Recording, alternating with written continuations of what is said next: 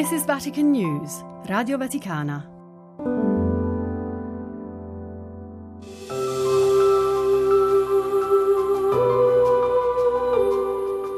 Anche chi sa poco o nulla di lui, quando scrive un'email o guarda il calendario, calcola gli anni a partire da quello della sua nascita. E chi la domenica riposa un'ora di più e non va al lavoro, lo fa perché ogni domenica si ricorda la sua risurrezione.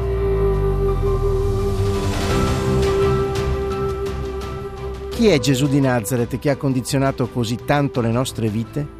Sono Andrea Tornielli e questo è Nazareno, il podcast che vi racconta la vita di Gesù.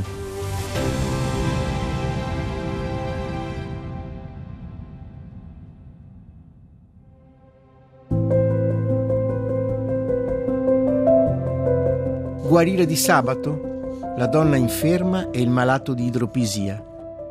Dopo questi fatti Gesù e i suoi amici si mettono in viaggio verso Gerusalemme. Prima di arrivare nella città santa fanno tappa a Betlemme. Un sabato mattina Gesù sta insegnando nella sinagoga.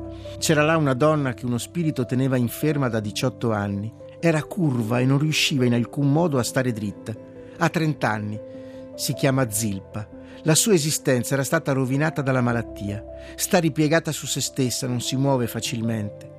Lo sguardo di Gesù si posa su di lei. La vede, la chiama a sé e le dice: Donna, sei liberata dalla tua malattia. Impone le mani su di lei e subito quella si raddrizza e glorifica Dio. La guarigione immediata avviene di fronte a tutti coloro che in quel momento si trovavano in sinagoga, compreso il padre della donna, un uomo anziano, provato dalla sofferenza della figlia. Zilpa non è la sola a glorificare Dio e a ringraziare il Nazareno. Ma c'è anche chi reagisce diversamente. Il capo della sinagoga, sdegnato perché Gesù aveva operato quella guarigione di sabato, prende la parola e dice alla folla: Ci sono sei giorni in cui si deve lavorare. In quelli dunque venite a farvi guarire e non in giorno di sabato. Cerca di stabilire le regole, il calendario dei miracoli, mettendo dei divieti persino alla libertà di Dio. Gesù, dopo aver sorriso alla donna, felice di vederla guarita, volge lo sguardo al capo della sinagoga che aveva appena rimproverato Zilpa e gli replica: Ipocriti! Non è forse vero che di sabato ciascuno di voi slega il suo bue o l'asino dalla mangiatoia per condurlo ad abbeverarsi? E questa figlia di Abramo, che Satana ha tenuto prigioniera per ben 18 anni, non doveva essere liberata da questo legame nel giorno di sabato? Parole che suscitano un impeto di approvazione da parte della folla che esulta per tutte le meraviglie da lui compiute, mentre tutti i suoi avversari si vergognavano. Dopo essere stato a Gerusalemme per la festa della dedicazione, Gesù con i suoi va al di là del Giordano, in Perea. Qui risponde ad alcuni farisei che lo accusano di non rispettare il riposo del sabato. Il sabato è stato fatto per l'uomo, spiega, e non l'uomo per il sabato. Perciò il figlio dell'uomo è Signore anche del sabato. Il sabato è per l'uomo, perché l'uomo si avvicini a Dio. Ogni comandamento, ogni prescrizione, ogni devozione, ogni tradizione ha senso soltanto se porta a Dio, non se è fine a se stessa rischiando di trasformarsi in un idolo.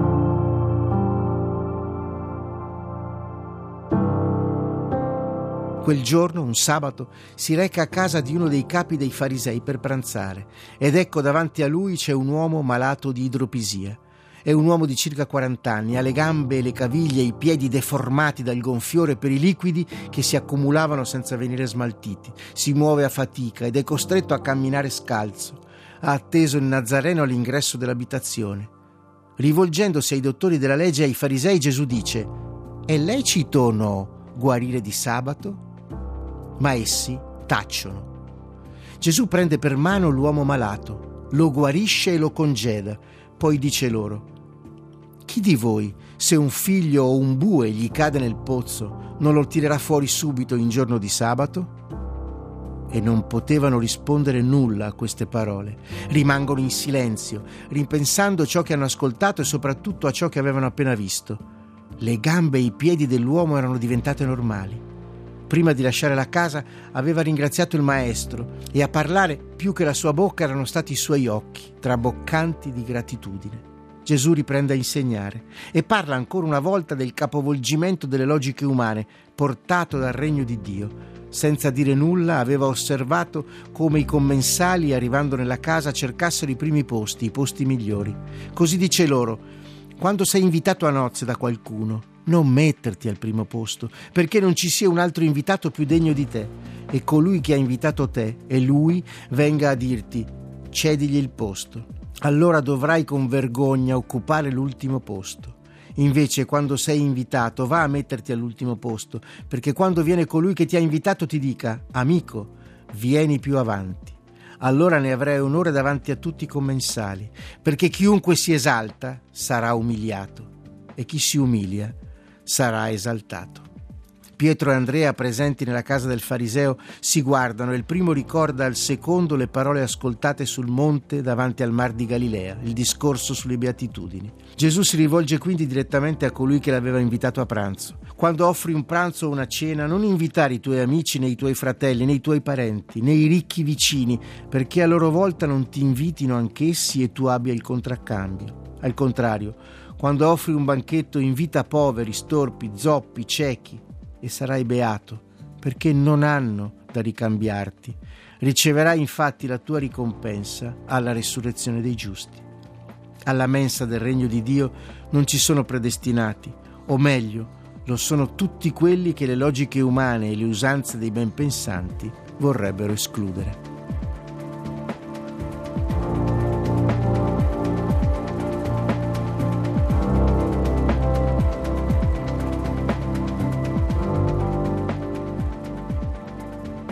Avete ascoltato Nazareno, un podcast scritto e raccontato da Andrea Tornielli, come libero adattamento dal libro Vita di Gesù, edito da PM, e a cura di Benedetta Capelli, Fabio Colagrande e Amedeo Lo Monaco. Realizzazione tecnica di Adriano Vitali.